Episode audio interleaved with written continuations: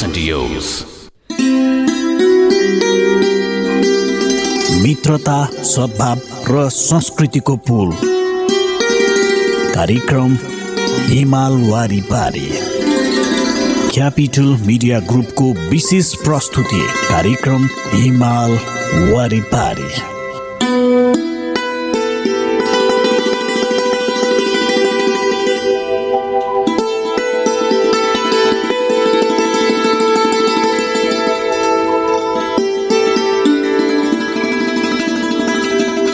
नमस्कार। Capital media ग्रुपको विशेष प्रस्तुति कार्यक्रम हिमाल वारिपारीमा यहाँलाई हार्दिक स्वागत छ। म पिमल थापा। यो कार्यक्रम तपाईँले यति बेला हाम्रो केन्द्रीय studio Capital FM ninety two point four mega हर्चबाट Kathmandu र आसपासका जिल्लामा सुनिरहनु भएको छ भने पूर्वाञ्चलमा radio Sarangi one one point three megahertz Morang अनि पश्चिमाञ्चलमा radio Sarangi ninety three point eight megahertz पोखराबाट एकैपटक सुनिरहनु भएको छ। सँगै हाम्रो वेबसाइटहरू W W W dot CFM अनियर dot com र W W W dot radio Sarangi dot com मार्फत पनि संसारभर तपाईँले हामीलाई एकैपटक सुन्न सक्नुहुनेछ।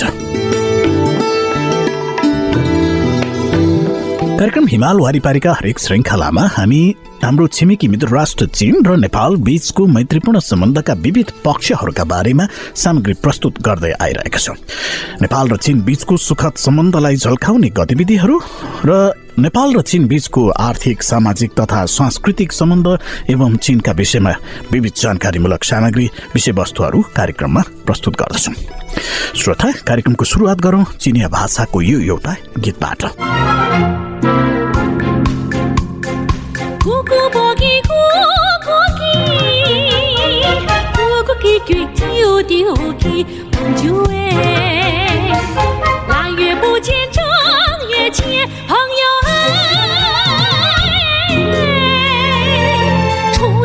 过元宵节，朋友哎。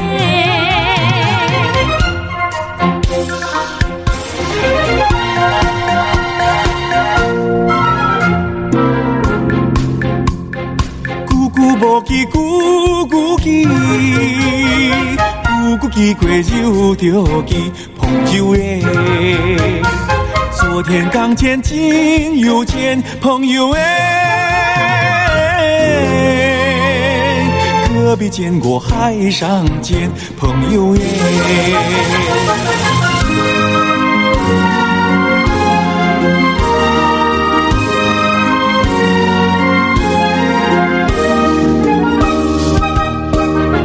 哥哥莫哥哥哥哥又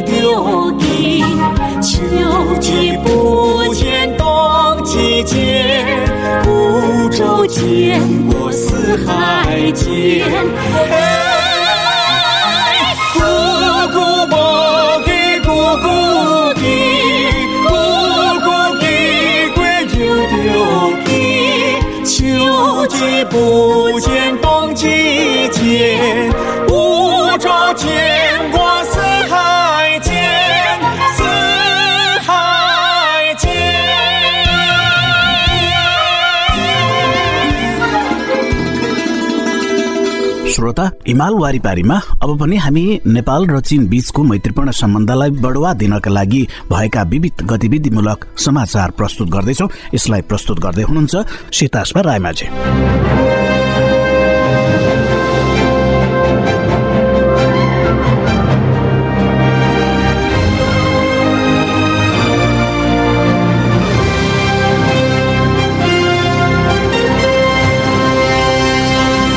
बैचिङ समय सेप्टेम्बर दस तारिक बिहान चिनिया राष्ट्राध्यक्ष सी जिनपिङले अमेरिकी राष्ट्रपति जो बाइडेनसँग फोन वार्ता गर्नुभयो। वार्तामा दुवै पक्षले चीन र अमेरिका सम्बन्ध पारस्परिक चासोका मुद्दाहरूमा स्पष्ट गहिरो र व्यापक रणनीतिक क्षेत्रमा सञ्चार आदान प्रदान गर्नुभयो। चीन र अमेरिकाको बीच सहयोगमा प्रमुख घटनाहरू छन्। दुवै देश र विश्वलाई यसले लाभ दिने गर्छ।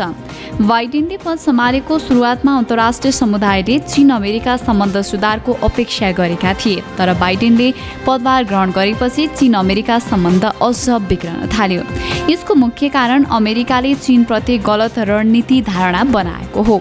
चीनलाई एक काल्पनिक शत्रुका रूपमा अमेरिकाले मान्दै आएको छ र विभिन्न क्षेत्रमा चीनलाई दमन गरेको छ। चालु वर्षको सुरुमा जब सी चिनफिङले बाइडेनसँग फोन वार्ता गर्दै चीन अमेरिका सम्बन्धलाई सुधार गर्ने मुख्य विषय प्रस्तुत गर्नुभयो तब चीन र अमेरिकाका केही मुद्दाहरूमा फरक फरक धारणा देखिन थाले। एकअर्काको सम्मान र समान व्यवहार गर्नु मुख्य विषय हो। यसपटकको वार्तामा राष्ट्रध्यक्ष सीले वर्तमानमा अन्तर्राष्ट्रिय समुदायका धेरै साझा समस्याहरूको सामना गर्दै हुनुहुन्छ। चीन र अमेरिकाको सम्बन्धलाई सही बाटोमा स्थिर विकास गर्नका लागि दुवै देशले मुख्य जिम्मेवार छन्। उहाँले फोन वार्तामा यसरी नै अगाडि बढ्दै रणनीतिक र राजनीतिक साझ देखाउनुपर्छ भन्नुभएको छ। केही समयदेखि चिनिया राष्ट्राध्यक्ष सी चिनफिङले शिक्षक शिक्षिकालाई सम्मान दिने वचनबद्धतालाई खास तथा व्यवहारमा उतार्दै आउनु भएको छ। उहाँले भन्नुभयो धेरै शिक्षकहरूले मलाई सिकाएका छन्। म अहिलेसम्म उनीहरूको अनुहारलाई सम्झन्छु। उनीहरूले मलाई ज्ञान र असल मान्छे बन्ने सिद्धान्त सिकाएका छन् जसले मलाई धेरै लाभ प्राप्त भएको छ। विद्यालयबाट स्नातक भएपछि हालसम्म केही दशकमा राष्ट्राध्यक्ष सीले आफ्नो विद्यालयसँग सम्पर्क राख्नु भएको छ। सन् उन्नाइस सय उनान्सयमा राष्ट्राध्यक्ष सीले आफ्नो निम्न माध्यमिक विद्यालयका शिक्षकलाई एक चिठी पठाउँदै भन्नुभयो शिक्षकलाई सम्मान दिनु नै जनगणतन्त्र चिनको परम्परागत गुण हो। भूतपूर्व राष्ट्राध्यक्ष माओ चतुङको भनाइ जस्तै तपाईँ मेरो पहिलो शिक्षक मात्र होइन निरन्तर मेरो शिक्षक हुनुहुन्छ। र भविष्यमा पनि सधैँ मेरो शिक्षक नै रहनुहुनेछ। मैले कहिले पनि शिक्षकप्रतिको सम्मानलाई बिर्सने छैन। सेप्टेम्बर नौ तारिक राति चिनिया राष्ट्राध्यक्ष सी चिनफिङले जर्मनी चान्सलर अङ्गेला मर्केलसँग फोन वार्ता गर्नुभएको छ। सो अवसरमा राष्ट्राध्यक्ष सीले जर्मनीसँग चीनले गत वर्षदेखि लगातार आदान प्रदान गरेको उल्लेख गर्दै चीन जर्मनी र चीन युरोप सम्बन्धको विकासमा महत्त्वपूर्ण भूमिका खेलेको बताउनुभयो। चीन र जर्मन बीच पारस्परिक विश्वासको उच्च स्तरको प्रतिबिम्बित देखिएको उहाँले उल्लेख गर्नुभयो। राष्ट्राध्यक्ष सीले जोड दिँदै भन्नुभयो हालैका वर्षहरूमा चीन जर्मनको सम्बन्ध सामान्य रूपमा सुचारू विकसित हुँदै विभिन्न क्षेत्रहरूमा सहयोग बढिरहेको छ। महामारीको स्थितिमा बलियो शक्ति देखाएर दुई मुलुकका जनताको लागि लाभ प्राप्त भएको पनि उहाँले स्पष्ट पार्नुभयो। मर्केलले केही वर्षदेखि जर्मनी चीन र युरोप चीन सम्बन्धको विकासमा धेरै सफलता प्राप्त भएको उल्लेख गर्नुभएको छ। आफू चीनसँग घनिष्ठ सम्पर्क राख्नको लागि र चीन जर्मन तथा युरोप चीन सम्बन्धलाई बढाउनका लागि मिलेर काम गर्न चाहेको समेत उहाँले बताउनुभयो। वार्ताको माध्यमबाट दुवै पक्षको मतभेदहरू हटाउने प्रयास गर्ने पनि उहाँले बताउनु भएको छ। सेप्टेम्बर दस तारिक चिनिया राष्ट्राध्यक्ष सी चिनफिङले अन्नबाली नोक्सानी न्यूनीकरण सम्मेलनलाई शुभकामना सन्देश पठाउनु भएको छ। उहाँले पठाउनु भएको शुभकामना सन्देशमा अन्नबाली सुरक्षा मानव जातिको बाँच्ने आधारभूत प्रबन्ध भएको उल्लेख छ। अन्नबाली नोक्सानी न्यूनीकरण अन्नबालीको सुरक्षालाई प्रत्याभूति गर्ने महत्त्वपूर्ण माध्यम हो। वर्तमान कोभिड महामारी विश्वव्यापी रूपमा फैलिँदै गएको अवस्थामा अन्नबाली सुरक्षाका सामु चुनौती देखा परेको छ। विभिन्न मुलुकले तुरुन्तै उपयुक्त कदम चालेर विश्व अन्नबाली नोक्सानीमा खास तथा व्यावहारिक न्यूनीकरण गर्न आवश्यक छ। अन्तर्राष्ट्रिय अन्नबाली नोक्सानी न्यूनीकरण सम्मेलन सेप्टेम्बर दस तारिक सान्तोङ प्रान्तको चिनान सहरमा आयोजना भएको छ। यसपटकको मुख्य विषय अन्नबाली नोक्सानी न्यूनीकरण गर्दै विश्व अन्नबालीको सुरक्षालाई प्रवर्धन गर्नु रहेको छ। श्रोता तपाईँ कार्यक्रम हिमाल वारिपारी सुनिरहनु भएको छ। यति बेला हाम्रो केन्द्रीय studio Capital FM ninety two point four mega हर्चबाट Kathmandu र आसपासका जिल्लामा सुनिरहनु भएको छ। प्रदेश नम्बर एकमा radio Sarangi one one point three megahertz Morang अनि गण्डकी प्रदेशमा radio Sarangi ninety three point eight megahertz मार्फत एकैसाथ सुनिरहनु भएको छ। सँगै हाम्रो वेबसाइटहरू W W W dot CFM अनियर dot com र W W W dot radio Sarangi dot com मार्फत हामीलाई संसारभर सुन्न सक्नुहुनेछ। कार्यक्रममा हामी नेपाल चीन सम्बन्धका विविध आयामहरूका बारेमा चर्चा परिचर्चा गरिरहेका छौँ। यहाँ छेउ कार्यक्रममा एउटा छोटो व्यावसायिक विश्राम लिन्छौँ। विश्रामपछि बाँकी सन्दर्भ लिएर फेरि पनि उपस्थित हुनेछौँ।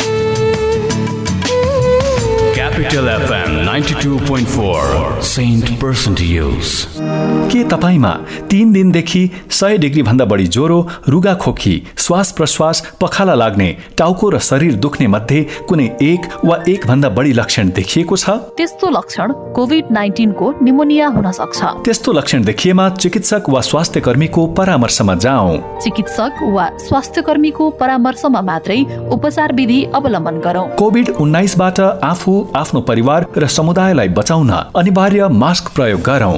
सामाजिक दूरी पूर्ण रूपमा पालना गरौँ धेरैजना भेला हुने ठाउँमा आफू नजाउँ र अरूलाई पनि नजान प्रोत्साहित गरौँ। मिची मिची साबुन पानीले एक मिनटसम्म हात धौँ आफ्नो अमूल्य जीवन डर त्रास र चिन्तामा होइन सावधानी अपनाएर आफू बचौँ र अरूलाई रोग सार्नबाट बचाउँ।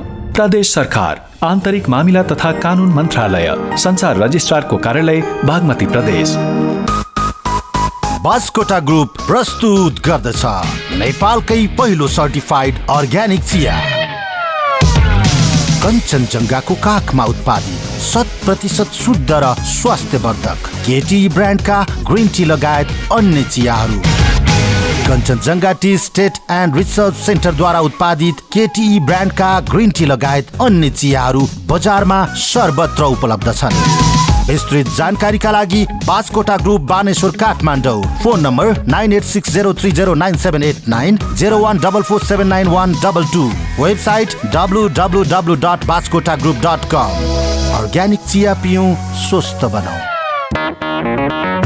वर्षकै उत्कृष्ट कलेज लेखक प्राध्यापक डाक्टर इन्जिनियर र प्रोफेसनल व्यक्तिहरूद्वारा सञ्चालित। एक्स्ट्रा करिकुलर एक्टिभिटिज तथा को करिकुलर एक्टिभिटिजमा राष्ट्रिय अन्तर्राष्ट्रिय खेलाडीहरू तथा कलाकारको संलग्नता। नियमित प्री मेडिकल प्री इन्जिनियरिङ तथा सिएका कक्षाहरू। कक्षा एघारमा भर्ना खुल्यो। सायन्स म्यानेजमेन्ट ह्युम्यानिटिज उत्कृष्टताको निरन्तरता। Glacier international college Baneshwar Shantinagar Kathmandu. Phone number zero one four one zero seven eight one seven zero one four one zero seven six five seven आरंभ एक अर्थपूर्ण कदम को ग्लेशियर इंटरनेशनल कलेज पृष्ठ पुष्ट muscle छ हेर्दै सबै दङ्ग छन्। खाना उसको पोसिलो खान्छ ऊ स्वादिलो। छिटो अनि छरितो झट्ट पकाऊ कप कप खाऊ। गोलमोलको स्वादमा सबै सँगै रमाऊ। फेरि आयो स्वादिलो गोलमोल सुमो तयारी चाउ चाउ Admission open. Knowledge and Wisdom Academy, under the management of K&K International College, proudly announces admission open for plus two in Hotel Management, Computer and Business Studies for the academic year 2021-22. For further inquiry, call us at double four seven four double five seven double four nine seven five one five. K&K International College, New Baneshwar, Kathmandu, where students learn to plan, participate, and lead. शैक्षिक यात्राको सहकर्मी अब Sagarmatha college Jawalakhel agriculture bio group physical group management तथा humanity ग्रुपमा यदि तपाईँ कक्षा एघारमा अध्ययन गर्न चाहनुहुन्छ भने बुकिङ गर्न सक्नुहुनेछ। असार आठ गतेबाट निशुल्क ब्रिज कोर्स।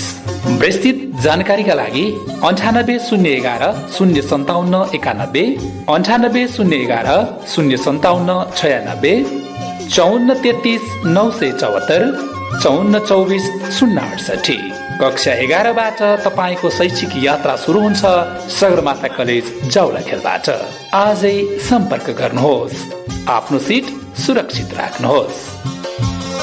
बुनु हिन आज म तँलाई मेगा ब्याङ्कमा लोकप्रिय बचत खाता खोलिदिन्छु। मेरो लागि बचत खाता? किन र दादा? आज पश्चिमबाट घाम उदाए कि क्या हो? तँ सधैँ मेरो मोबाइलको डेटा र ब्यालेन्स सकाइदिन्छस् त्यसैको उपाय गर्नु पर्यो भनेर नि। लौ अनि ब्याङ्क खाता र मोबाइल ब्यालेन्सको के सम्बन्ध? मेगा ब्याङ्कमा जिरो ब्यालेन्समा लोकप्रिय बचत खाता खोल्दा मेगा स्पेसल प्याकेज सहितको एनसेल सिम कार्ड फ्रीमा पाइन्छ नि। हो र? त्यो प्याकेजमा के के सुविधा पाइन्छ नि? पहिलो कुरा त खाता भएपछि तेरो बचत गर्ने बानी बस्छ। अर्को कुरा मेगा स्पेसल प्याकेजमा पहिलो महिना पाँच सय एमबी डेटा पचास मिनट कल टाइम र पचास एसएमएस फ्रीमा पाइन्छ। अनि फेरि मेगा ब्याङ्कको मोबाइल ब्याङ्किङ एप र इन्टरनेट ब्याङ्किङ चलाउँदा डेटा शुल्क पनि लाग्दैन र हरेक महिना मात्र रु सयको रिचार्ज गर्दा रु सयको ब्यालेन्ससँगै यी सबै सुविधाहरू पनि पुनः सुचारू हुन्छ। आहा गजबको अफर रहेछ। थ्याङ्क यू दादा। जाम न त मेगा ब्याङ्क। मेगा लोकप्रिय बचत खाता। जोडिनुहोस् मेगा सम्बन्धमा। विश्वासितै अघि बढ्दै मेगा ब्याङ्क नेपाल लिमिटेड। गजलुले आँखै छोप्ने के राम्री मेरी माया नमस्कार म सुरेश कुमार। बैसले चटक्कै तपाईँले Capital FM ninety two point four megahertz tune गरिरहनु होला तिमी मेरो आँखाको नानी थियो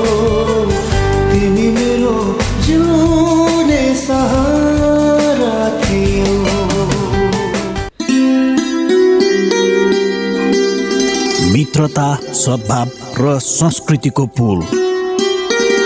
कार्यक्रम हिमाल वारिपारी क्यापिटल मिडिया ग्रुपको विशेष प्रस्तुति कार्यक्रम हिमाल वारिपारी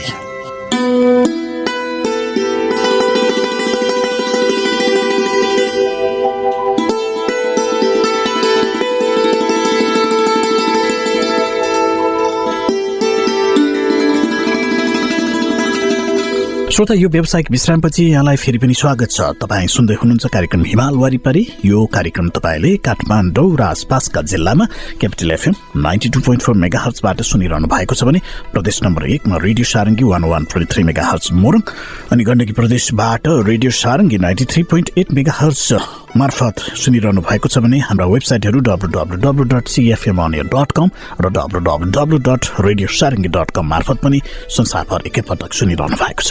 कार्यक्रम हिमाल वारिपारीमा छिमेकी मित्र राष्ट्र चीन र नेपाल बीचको मैत्रीपूर्ण सम्बन्धका विविध आयामहरूका बारेमा सामग्री प्रस्तुत गरिरहेका छौँ।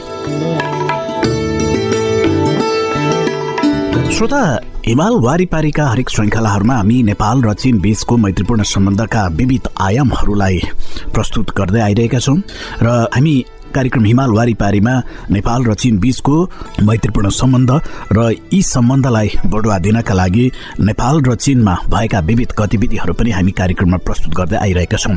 अब पनि हामी एउटा रोचक जानकारी यहाँ प्रस्तुत गर्दैछौँ। यसलाई प्रस्तुत गर्दै हुनुहुन्छ साथी श्याम राणा मगर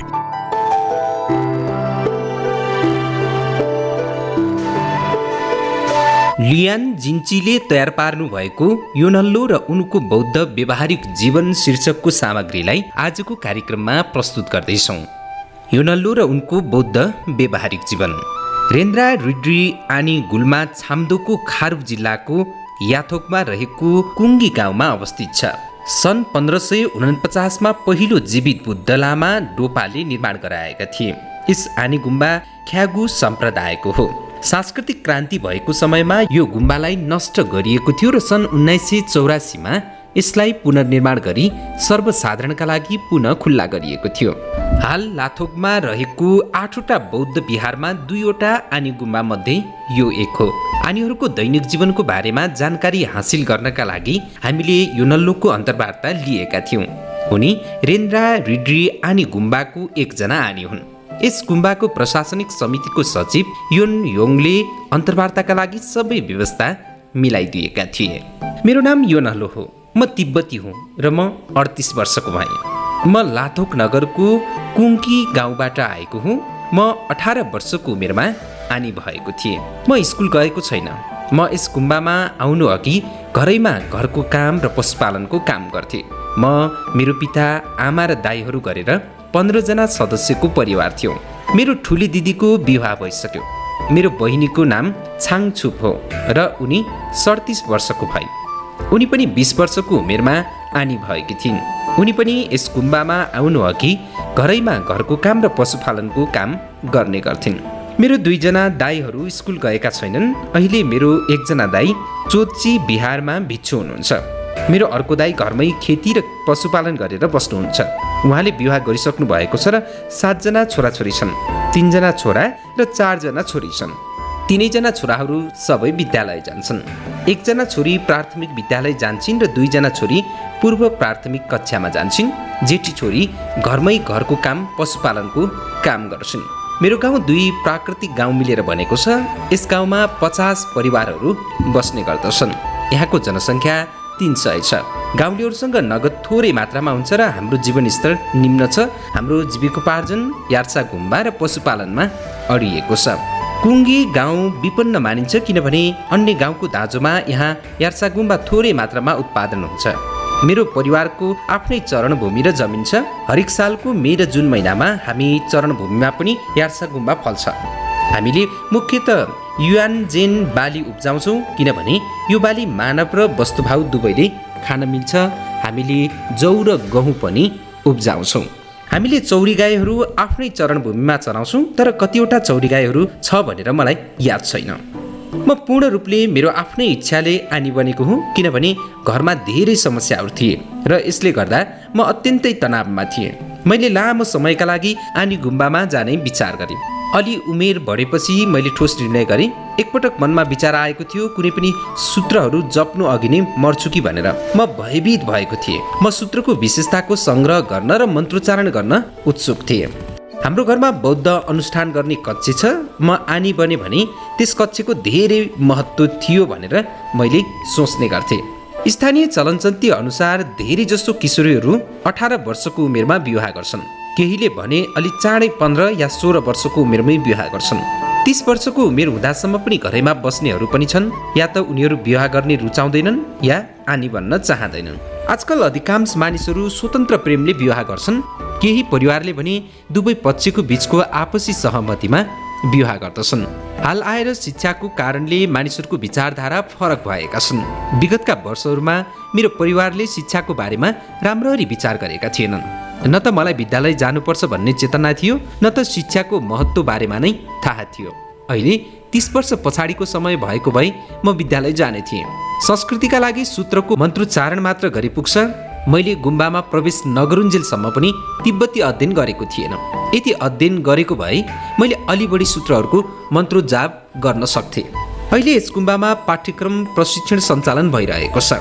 बाहिरबाट कसैलाई या तिब्बतमा राम्रो दखल भएको विद्यार्थीलाई शिक्षकको रूपमा कक्षामा पढाउन सक्नेलाई नियुक्त गरिन्छ।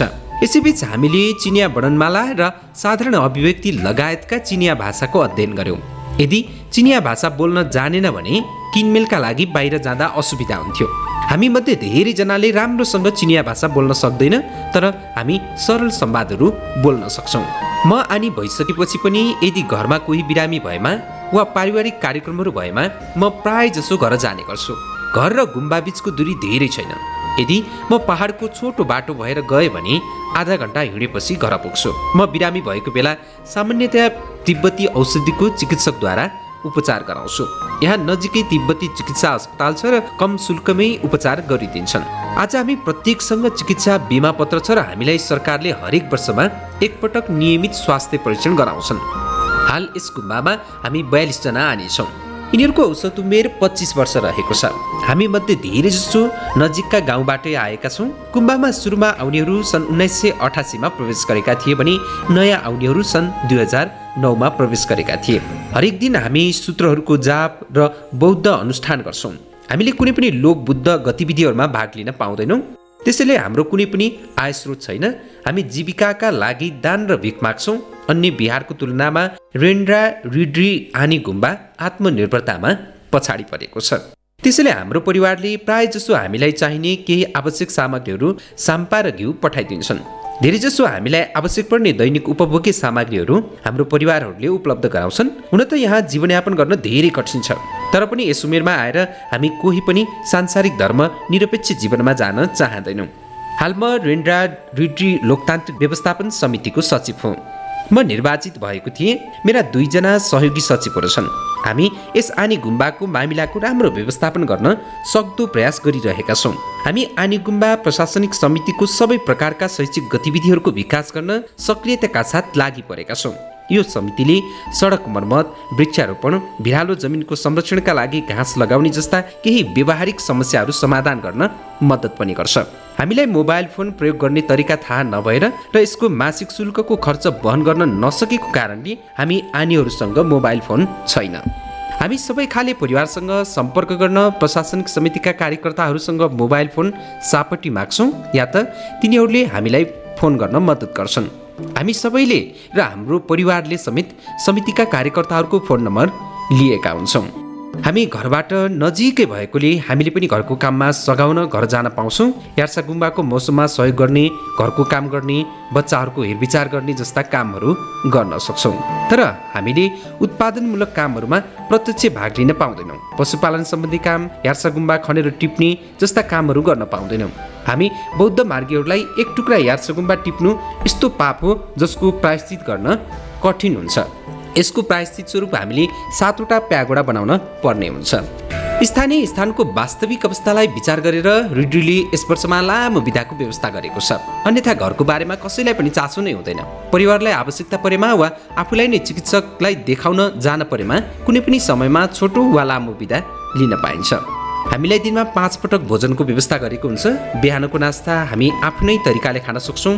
अन्य चार समयको भोजन भने समेना गृहमा एकसाथ खानुपर्छ।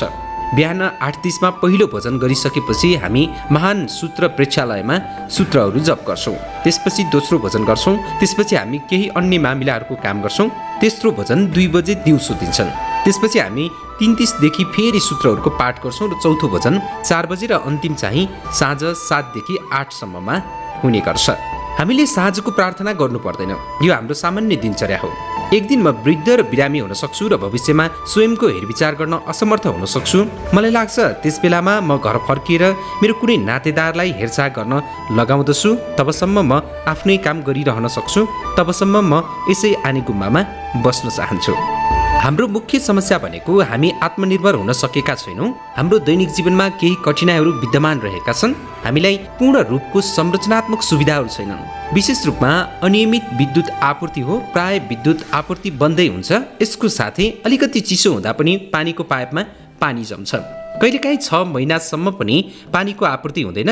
हामीले पर्वतको तहलको नदीदेखि पानी बोकेर ल्याउनुपर्छ। त्यसो भए पनि तिब्बती पात्र अनुसार बाह्रौँ महिनाको बिसौँ दिनदेखि एक सयौँ दिने बौद्ध तपस्याको सुरुवात गर्छौँ। यस अवधिभर अरू कसैले पनि हामीलाई हेर्न हुँदैन तर सबैलाई पानीको आवश्यकता पर्छ। त्यसैले हामीले सकेसम्म मान्छेहरूले नदेख्ने गरी सूर्यास्त हुनु अघि नै नदीबाट पानी बोकेर ल्याउने योजना बनाउँछौँ। यस समस्याले हाम्रो सामान्य बौद्ध व्यवहारमा असर परिरहेको छ। वर्षामा अत्याधिक पानी परेर बाढी पहिरो जाने समस्या निकै नै गम्भीर छ। बाढीले सडकहरू बगाइदिन्छ। हिँड्ने बाटो सबै हिलाम्य हुन्छ। हामीले सरकारलाई यी मुद्दाहरूको बारेमा उजुरी गरेका छौँ। चाँडोभन्दा चाँडो यसको समाधान गर्न दबाब गरिरहेका छौँ। हामी नुहाउनको लागि सार्वजनिक स्नान गृह बनाइदिएको भए अति राम्रो हुने थियो। हरेक वर्ष एकपटक वा दुई पटकसम्म हामी स्वास्थ्य परीक्षणका लागि छाम्दो जाने गर्छौँ। अध्ययनका लागि हामी लासा पनि गएका थियौँ। प्रशासनिक समितिले बाह्र दिने भ्रमण कार्यक्रमको आयोजना गरेको थियो र हामीलाई पैचिङ थियान्जिङ र जिनानको भ्रमण गराएका थिए। यस भ्रमणले हाम्रो दृष्टिकोणलाई निकै फराकिलो पारिदिएको थियो। हामीले बाहिरी संसार साँच्चै नै ठुलो रहेछ भनेर थाहा पायौँ। अवश्य पनि धर्म सिकाउन र बौद्ध धर्म फैलाउन राम्रो सांस्कृतिक ज्ञानको आवश्यकता पर्छ। तर म अझैसम्म त्यो स्तरमा पुग्न सकिरहेको छैन। आधुनिक समाजको द्रुत गतिले विकास भइरहेको छ र हामीले राम्रो वृहत वातावरणको आनन्द लिइरहेका छौँ। म एक दिन बौद्ध धर्मलाई फैलाउन सक्ने क्षमता हासिल गर्नेछु र सबै ठाउँमा फाइदा पुर्याउन सक्नेछु भन्ने आशा लिएको छु। आजको कार्यक्रममा हामीले प्रस्तुत गर्यौँ लियाङ जिङचीले तयार पार्नु भएको यो नल्लो र उनको बौद्ध व्यवहारिक जीवन सम्बन्धी यो रोचक सामग्रीलाई जसलाई हामीले साभार गरेका थियौँ आजको तिब्बत दैमासिक पत्रिकाबाट। श्रोता यी र यस्ता धेरै सामग्रीहरू प्रस्तुत गर्दा गर्दै आजको हिमाल वारिपारीको हामी अन्त्यतिर आइसकेका छौँ। यो कार्यक्रम यहाँले सुनिदिनु भयो यहाँलाई धेरै धेरै धन्यवाद। कार्यक्रम उत्पादनमा साथ दिनुहुने साथीहरू रमेश हतुवाली श्याम राणा मगर सीतासमा रायमाझी र विश्वराज विष्टसँगै म कार्यक्रम प्रस्तुता विमल थापा पनि विदा हुन्छु। नमस्कार।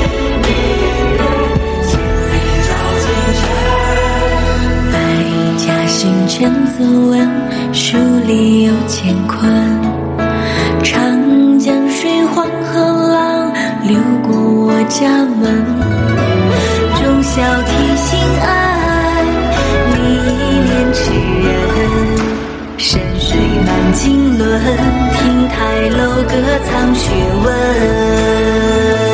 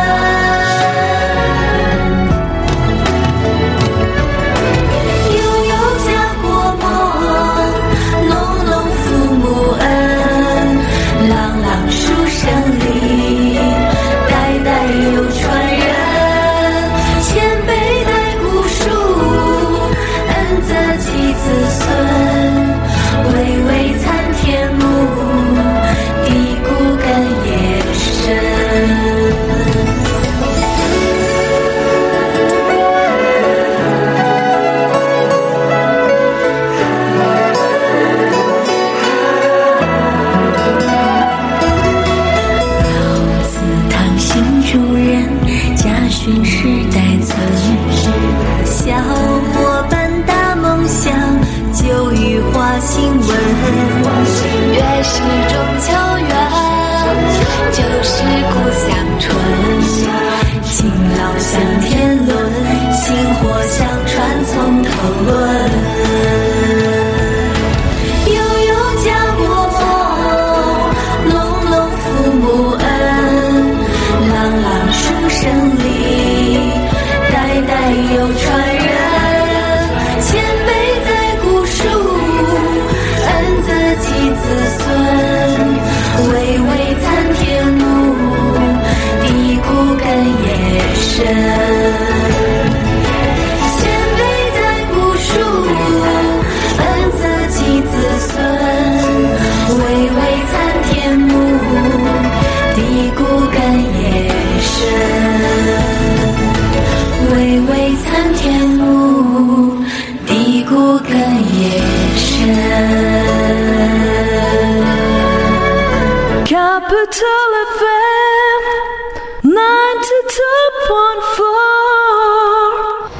प्लास्टिक कस्मेटिक लेजर सर्जरी र हेयर ट्रान्सप्लान्टको लागि नेपाल प्लास्टिक सर्जरी अस्पताल। उपलब्ध सेवाहरू आगोले पोलेको बिरामीको उपचार नयाँ तथा पुराना घाउको उपचार हात खुट्टा र अनुहारको जन्मजात समस्याहरू क्यान्सर सम्बन्धी प्लास्टिक सर्जरी छाला तथा यौन सम्बन्धी समस्याहरू। कस्मेटिक सर्जरीतर्फ नाक कान आँखा बनाउने आँखाको मुन्द्री बनाउने उपचार अनुहारको चाउरीपन हटाउने स्तन सम्बन्धी कस्मेटिक सर्जरी शरीरमा भएको दाग कोठी मुसा र ट्याटुहरू हटाउन लेजर सर्जरी र टाउकोमा केस उमार्न एफयुई हेयर ट्रान्सप्लान्ट विस्तृत जानकारीका लागि नेपाल प्लास्टिक सर्जरी अस्पताल हात्तीवन हरिसिद्धि ललितपुर। फोन नम्बर बाहन्न पचास छ सय पैँसठी अन्ठानब्बे चार अन्ठानब्बे उन्तिस पाँच सय तेह्र। नमस्कार अहिले रातिको नौ बजेको छ। अब सुन्नुहोस् जीवन तन्डुकारबाट समाचार। पोखरामा हिजो सम्पन्न मा एक खेलाडी लडेर भएका छन्। प्रतिस्पर्धात्मक उक्त खेलमा खेलाडीले खेलाडीलाई गरेका थिए। रुकावट भए त असर पर्छ नै तर सर्वोत्तम सिमेन्टसँग छ। विद्युत उत्पादन गर्ने आफ्नै प्रविधि जसले विद्युतको रुकावट हुँदा पनि निरन्तर रूपमा बाँड्छ। सिमेन्टको हरेक कणमा एकै नासको गुणस्तर र बनाउँछ निर्माण अझ बलियो। सर्वोत्तम सिमेन्ट सर्वोत्तम मजबुती। We are open. Hotel tulip Pokhara. Pokhara lake साइडको मुटुमा सम्पूर्ण सुरक्षा सावधानीका उपायहरू अवलम्बन गर्दै होटल ट्युलिप पोखरा। पुनः सेवाको पर्खाइमा। तपाईँको आनन्ददायक बसाइको लागि। Make your reservation now Dial 061457445985601141. Log on www.tulippokhara.com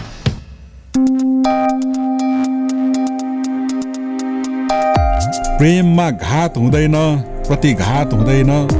प्रेममा घात हुँदैन प्रतिघात हुँदैन। ठुलो सानो भन्ने पनि प्रेममा कुनै जात हुँदैन। ए नसाले लट्ठिएर प्रेमको कुरा गर्नेहरू? म सत्य भन्छु प्रेममा सधैँ प्रभात हुन्छ कहिल्यै पनि रात हुँदैन। नमस्कार म सरु भक्त। तपाईँ सुन्दै हुनुहुन्छ Capital FM ninety two point four mega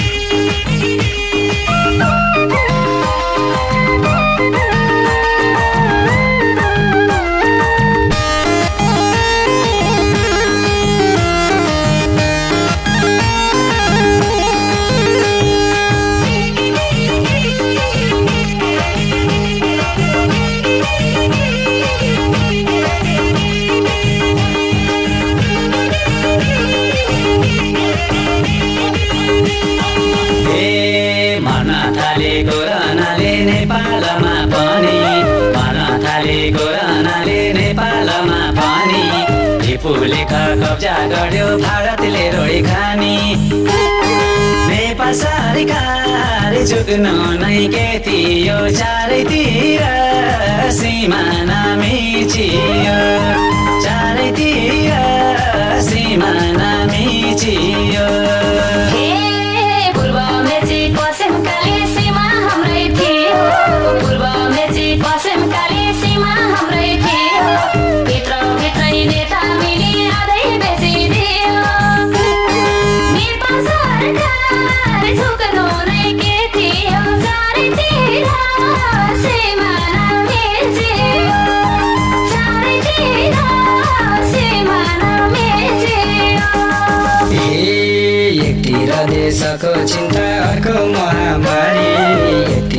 देशको चिन्ता अर्को महामारी। सङ्कटमा देश पुर्यायो नेता भ्रष्टाचारी। नेपाल सरकार झुक्नु नै के थियो चारैतिर सिमाना मिचियो चारैतिर सिमाना मिचियो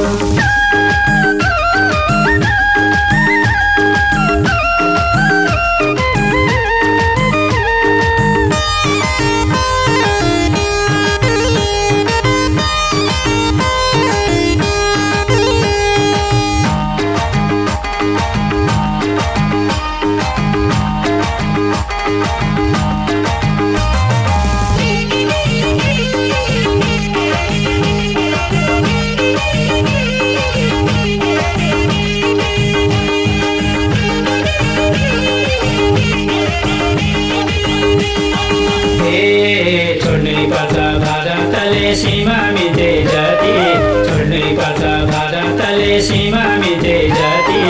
उठौँ जनता एकजुट भई अब भयो राति। झुक्नु नै के थियो चारतिर?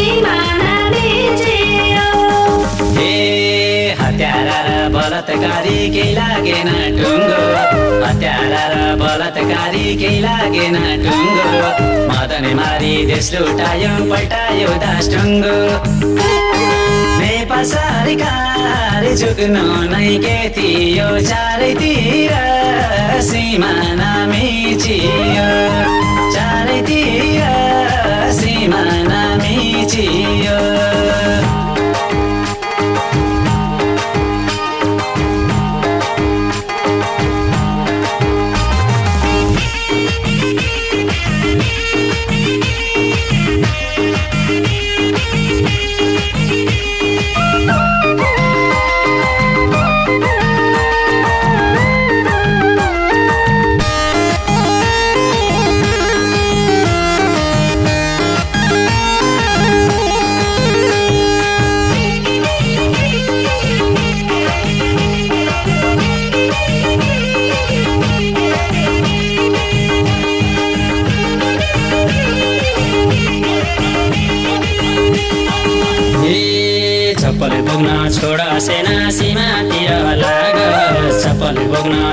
सेना सीमातिर लाग।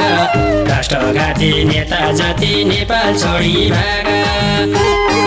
नेपाल सरकार झुक्नु नै के थियो चारैतिर सिमाना मिचियो चारैतिर सिमाना मिचियो ए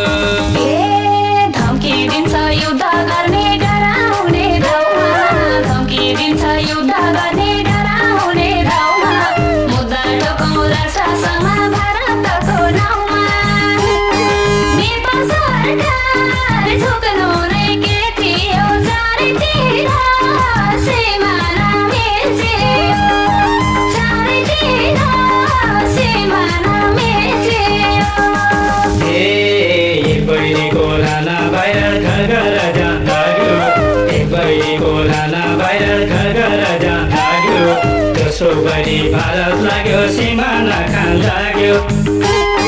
नेपाल झुक्नु नै के थियो चारैतिर सिमाना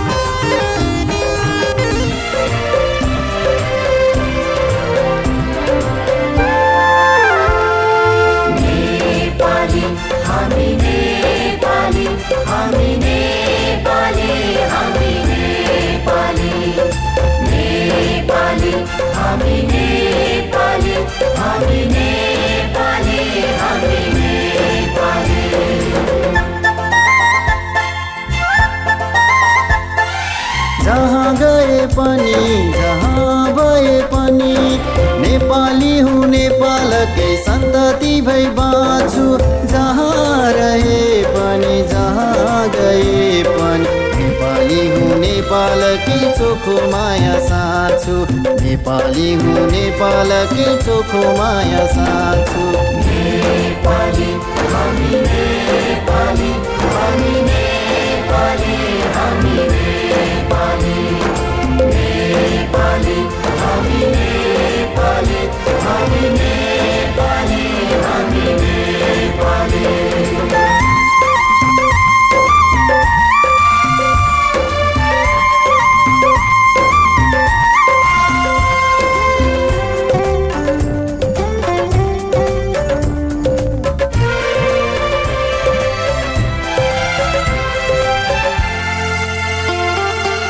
मेची काली गण्ड कोशी यो देशको जुहार। सगरमाथा हिमाल चुली यो देशको मुहार।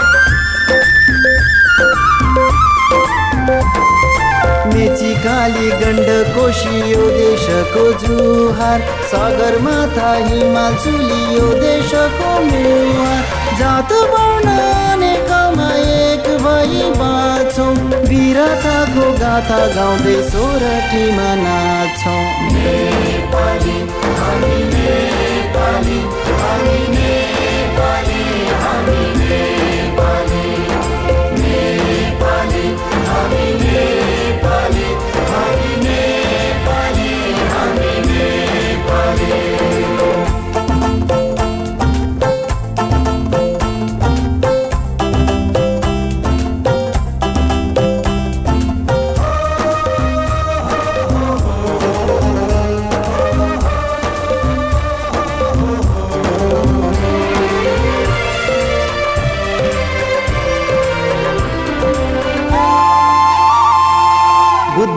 जन्मे यही धरतीमा यही जन्मिन सीता। दुश्मन हाम्रो कोही छैन सबैसँग मित्रता। बुद्ध जन्मे यही धरतीमा यही जन्मिन सीता। दुश्मन हाम्रो कोही छैन सबैसँग मित्रता। चन्द्र सूर्य अङ्की झन्डा बोकी काँदा काँदा प्रगतिको कदम चालौँ मिलाइ हात हात। जहाँ गए पनि जहाँ भए पनि। नेपाली हुँ नेपालकै सन्तति भई बाँच्छु। जहाँ रहे पनि जहाँ गए पनि। नेपाली हुँ नेपाल नेपालकै चोखो माया साँच्छु। नेपाली हुँ नेपालकै चोखो माया साँच्छु।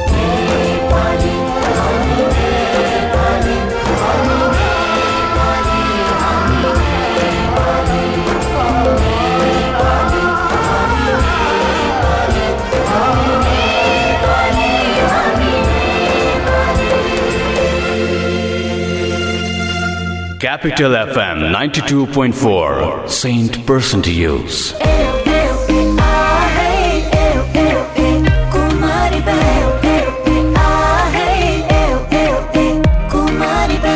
नयाँ सोच लिएर नयाँ कदम। जब साथ छ दरिलो हातको।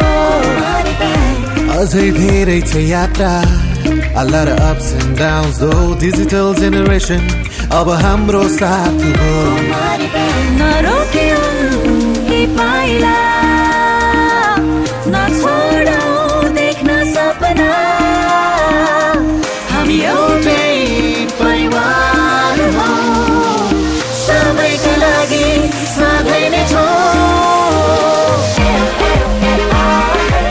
Celebrating Kumari Bank Limited's 20 years of adding values.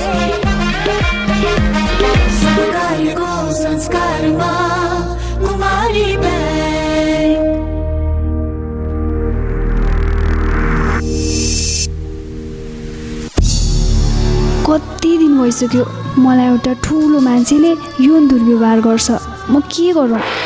आजभोलि मलाई स्कुल जानै मन लाग्दैन भने। स्कुल जाँदा कुटाइ खाइन्छ कि भन्ने डर मात्र लागिरहन्छ। मैले काम गर्ने ठाउँमा खालि कुटिरहन्छन् गाली गर्छन् पढ्न जान पनि पाउँदिनँ। मलाई कति पढ्न मन लाग्छ म के गरौँ? के तपाईँ पनि यस्तै समस्यामा पर्नु भएको छ? यदि छ भने बालबालिकाको साथी बाल हेल्पलाइनको फोन दस नौ आठमा सम्पर्क गरौँ। यसमा फोन गर्दा पैसा लाग्दैन। बाल अधिकारको संरक्षणको अभियानमा नेपाल सरकार महिला बालबालिका तथा ज्येष्ठ नागरिक मन्त्रालय नेपाल टेलिकम एनसेल युनिसेफ र सिभिल नेपालको सहकार्य।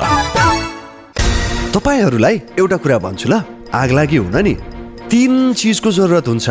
पहिलो हिट यानि कि तापक्रम। दोस्रो फ्युल अर्थात् आगोमा जे बल्छ सबै जस्तै घर जङ्गल कागज मान्छे। अनि आगो लाग्न चाहिने तेस्रो कुरा हो अक्सिजन। यी तिन चिज मिले भने आगो लाग्छ। र विज्ञहरू भन्छन् यी तिन चिज हिट फ्युल र अक्सिजन मध्ये कुनै एक कुरालाई छुट्याउन सकियो भने आगो लाग्दैन। अब यो छुट्याउने कसरी?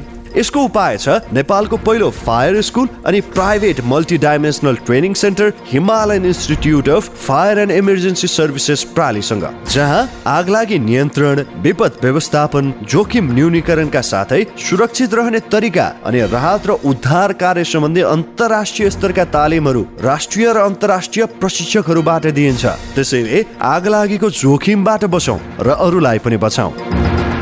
थप जानकारीका लागि Himalayan institute of fire and emergency services private limited Vegas housing Vegas city Balkumari Lalitpur. Phone number शून्य एक पाँच दुई शून्य शून्य सात सात दुई पाँच दुई शून्य शून्य सात सात दुई। Hi face be prepared safety first तिस वर्ष चाहिँ तपाईँलाई एकदम नर्मल हुन्छ अब केही पनि हुँदैन। अब तिस वर्षदेखि त कति बाँच्ने अब साठी कटिसकेको मान्छे भनेर भन्नु। रोगीलाई निरोगी बनाउँदै खुसी बाँड्दैछ वैदिक आयुर्वेद सेवा प्रणाली मेरो नाम सुलोचना विष्ट हो। समस्या भनेको चाहिँ मेरो घुँडा एकदम दुख्ने। सोला हान्ने क्या घुँडामा चस्चसी सोला हानेर यसरी खुम्च्याउन नहुने भर्याङ चढ्न पनि गाह्रो हुने अनि हस्पिटल गएको डक्टरले के अरे अपरेसन गर्नुपर्छ भन्नुभयो। अब अपरेसनै गर्दाखेरि चाहिँ अब तिस वर्षसम्म चाहिँ तपाईँलाई केही पनि हुँदैन भनेर भन्नुभयो डक्टरले। सबैको सब सक्सेसै हुन्छ भन्ने पनि छैन। अनि बरु एकपटक चाहिँ यता आयुर्वेदिकको खान्छु भनेर अनि यता आएको। मलाई आज अहिले एक्काइस दिन भयो। एक्काइस दिनमा मलाई धेरै सजिलो भइरहेछ क्या अहिले अलिकति जिउ पनि अलिकति फुर्की जस्तो भइरहेछ। वैदिक आयुर्वेद सेवा प्रणाली ट्याङ्ला चौक कृतिपुर काठमाडौँ अन्ठानब्बे पाँच बाह्र चालिस नौ सय चौतिस। साथ साथ सदाभरको जोड्छ सम्बन्ध यो सुरक्षाको आभास हो लक्ष्मी। विश्वास यो टुट्दैन। साथ यो रहिरहन्छ जहिले। सधैँ सँगै रहने बाचा हो लक्ष्मी। लक्ष्मी स्टिल नेपालकै guaranteed number one quality Capital FM 92.4